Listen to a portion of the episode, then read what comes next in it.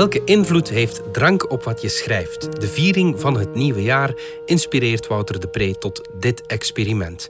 In de volgende vier minuten drinkt hij daarom twee glazen prosecco, twee dubbele whiskies, een duvel, een glaasje advocaat, twee sambuca's, een pastis en een ricard. Waar dat allemaal toe leidt, dat hoort u meteen wel.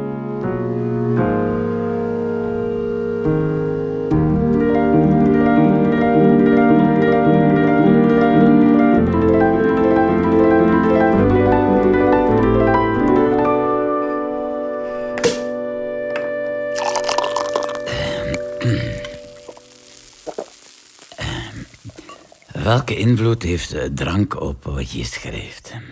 Dat wil ik in deze periode van gepermitteerd drankmisbruik voor eens en voor altijd uitklaren. Tijdens de online nieuwjaarsreceptie van de Standaard het sloeg ik uh, twee glazen Prosecco binnen, twee dubbele whiskies, een extra hoppige duvel en een elixier d'envers. Daarmee was ik maar een middelmotor in drankmisbruiken. Mark Rijneboog leed al na een kwartier onderuit op zijn stoel en dus weg uit het zoombeeld. En Guinevere Klaes viel na een uurtje tegen het scherm in slaap met haar neus, waarna minstens drie mensen probeerden om via hun scherm dat ene meeetertje uit te duwen. Tot nu toe gaat het type nog behoorlijk vlot. Maar waarover kan ik schrijven? Ik wilde het hebben over goede voornemens, zo aan het begin van het jaar. Maar is dat geen afgezaagd onderwerp? Misschien beter over uh, klimaatverandering met de warmte van de laatste weken. Of een diepteanalyse van de tekst van De herdertjes lagen bij nachten. Die engelen die ze hoorden zingen, was dat niet gewoon een buitenoptreden omwille van corona en omdat de sluiting van de cultuursector nog niet geschorst was door de Raad van State? Hmm, ik drink een glaasje advocaat in de hoop dat hij een onderwerp zal eh, bepleiten. Oei, mijn humor wordt ook flauwer door de drank. ik moet er ook zelf nog luid op om lachen. De zelfmoord van elke grap. Nee, het is ernstiger.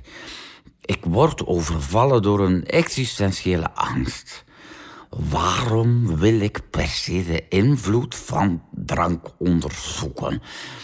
Hoop ik wilder te worden? Moediger? Zoek ik uh, remmingen uit mijn jeugd verdoven met alcohol? Daar denk ik over na, terwijl ik hier een sambuca naar binnen kap. En de koffiebonen kapot beet.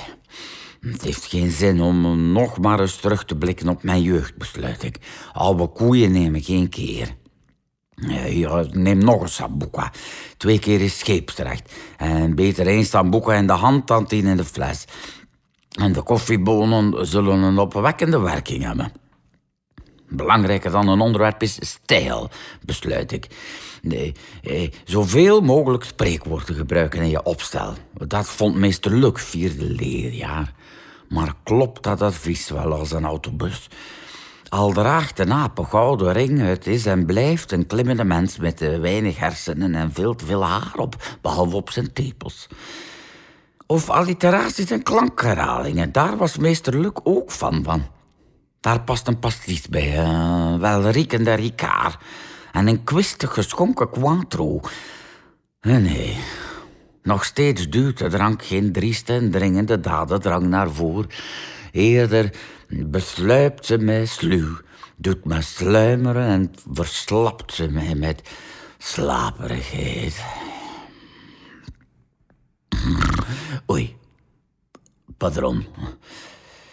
Uh, wakker geworden na een dutje.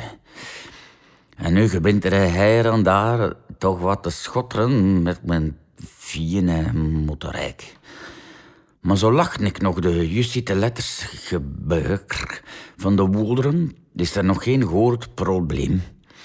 Want we kunnen over typfoto's heen lezen. Ons brein is in staat om ook als in nul te herstellen in een fractie van een snokde. Een mens is toch een wotnerljek wezen. Even een Genever inschenken en op dinnerkeren om het te heprakken. School. Het wordt er pas mee oiljek als er geen logica meer in de zinnen te vinden is. Als er geen verbrand meer is tussen het gebin van een zinskosten en het vettere vervlog, dan zien er aan de garen jouwen geen rapen meer vats te kompen. En dan is het einde definitief zeok. Dus ik denk dat deze column toch gaat over mijn geode voormenen. Ik ga proberen om in 2022 mijn drakkengebruik wat te matigen.